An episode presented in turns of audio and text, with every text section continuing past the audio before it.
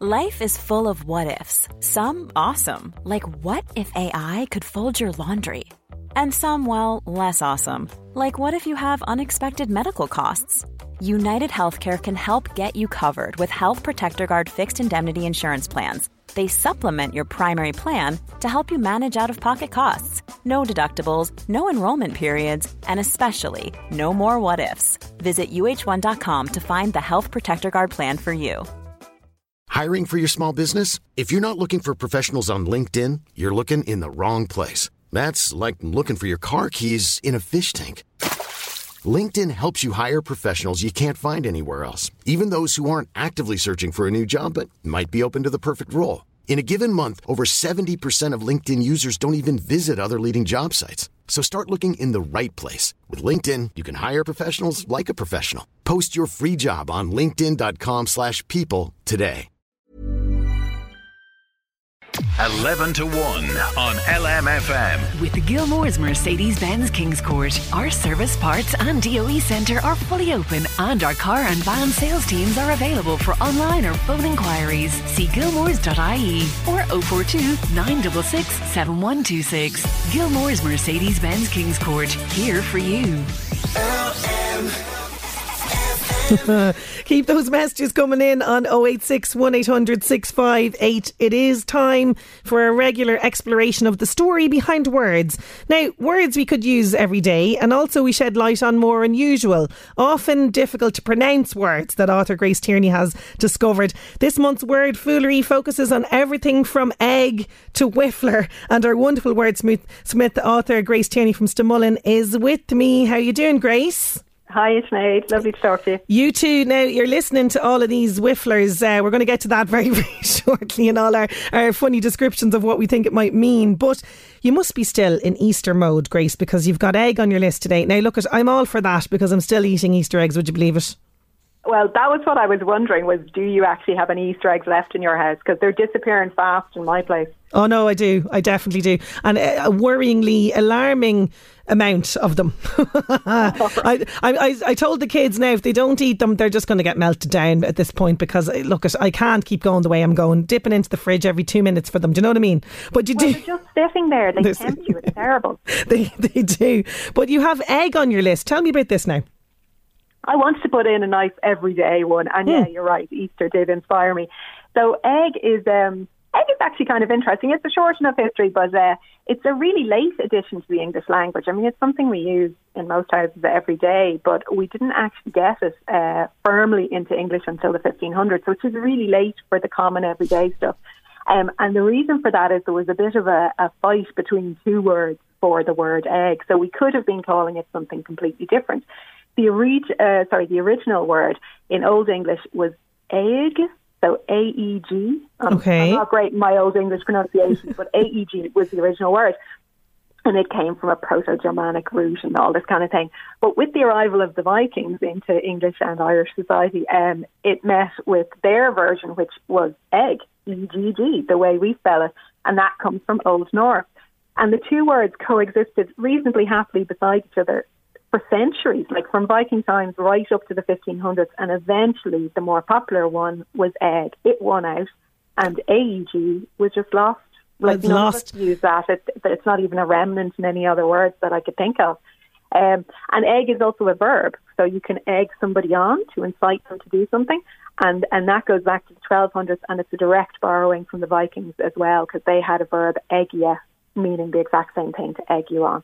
Oh, I thought you were going to say egg somebody like that you used to sort of do as a Halloween prank just for a second. I'm reasonably sure the Vikings didn't chuck eggs at people, but you know what? They were up to a lot of messing. So they were. It's, I don't know. I don't know if they were wasting valuable eggs, you know. Um, now, something, a profanity, this could be something that you could resort to if you were egged, Grace. Yes, this is true. Um, and I, I'm not going to do any swearing, but I have been watching um, a program all about the history of words on Netflix at the minute. Uh, Nicolas Cage is hosting. It. It's called The History of Swearing.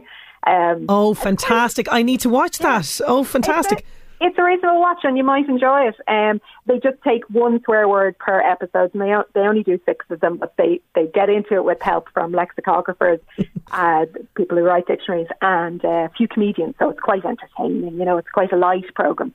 Um, but one of them mentioned in passing that the word profanity itself came from the idea of something being outside the temple. And I was like, what the heck is that about?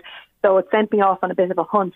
Um, so the idea of somebody being profane started in the 1400s, and it actually related to them being not initiated.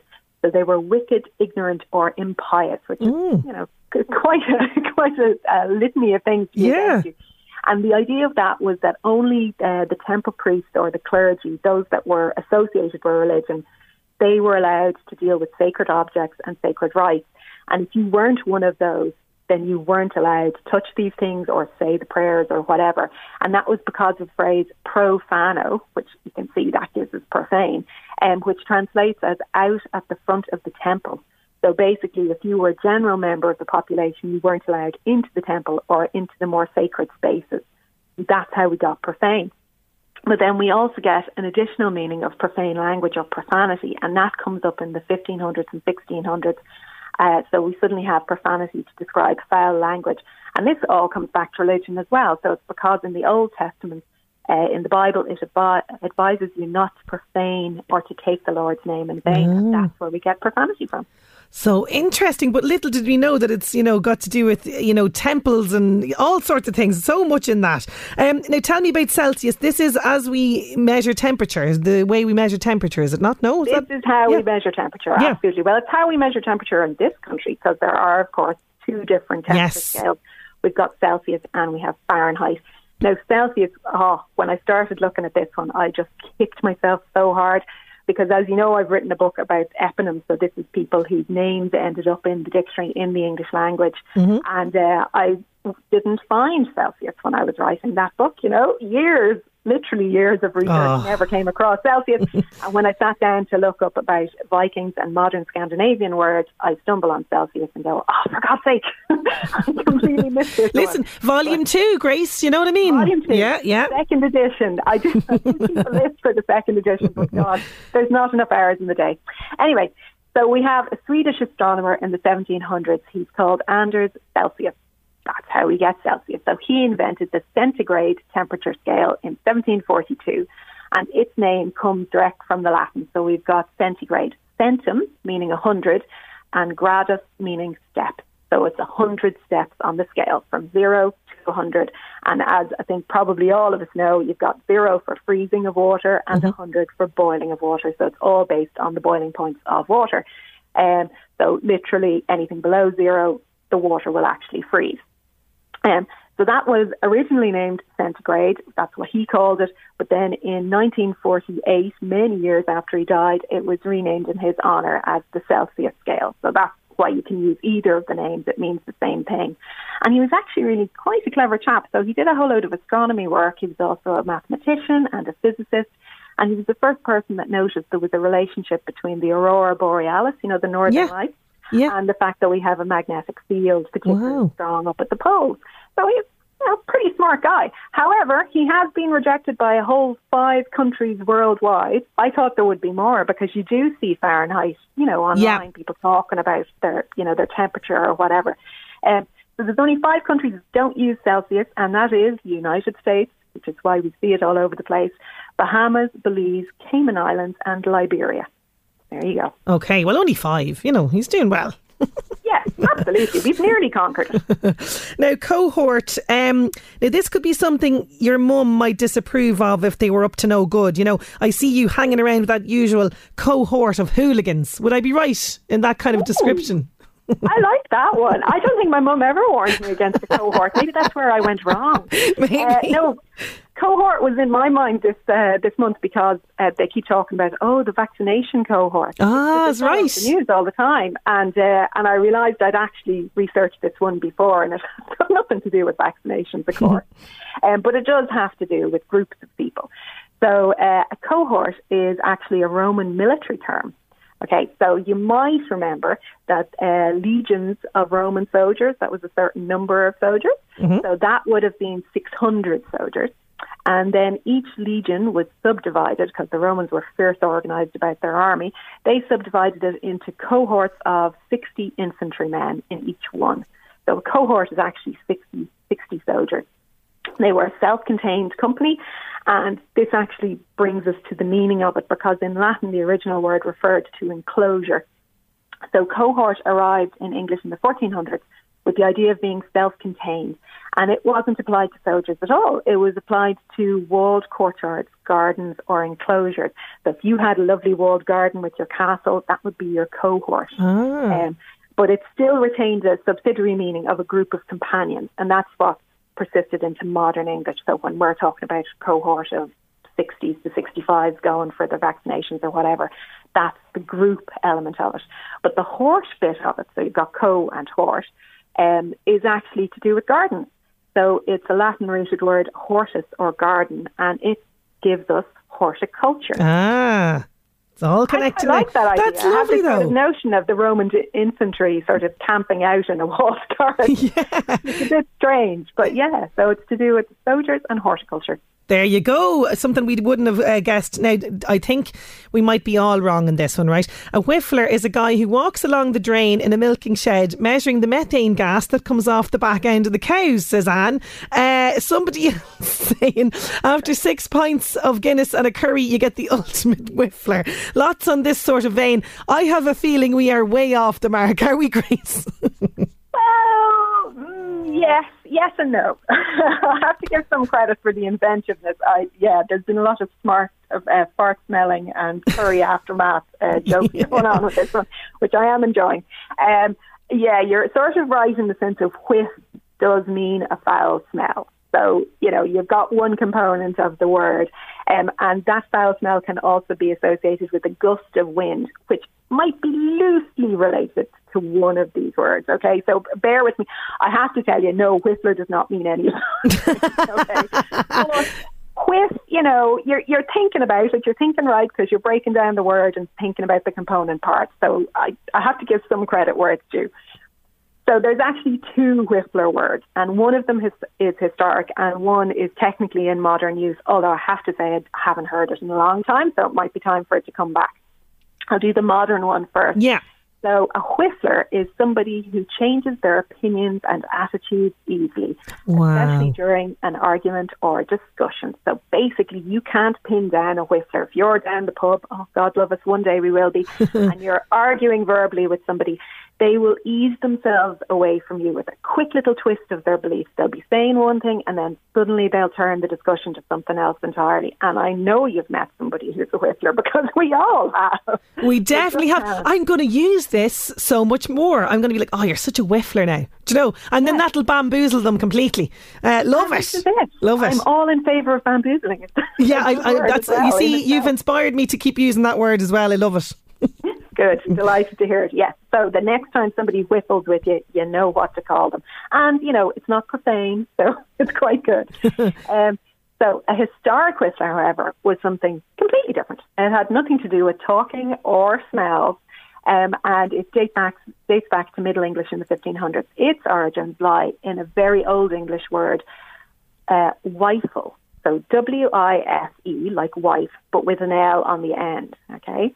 Now, this meant battle axe, and it Oh! probably has roots in German originally. Okay. I think I know where you're going with this. Like the, the battle axe wife. Is this what's happening?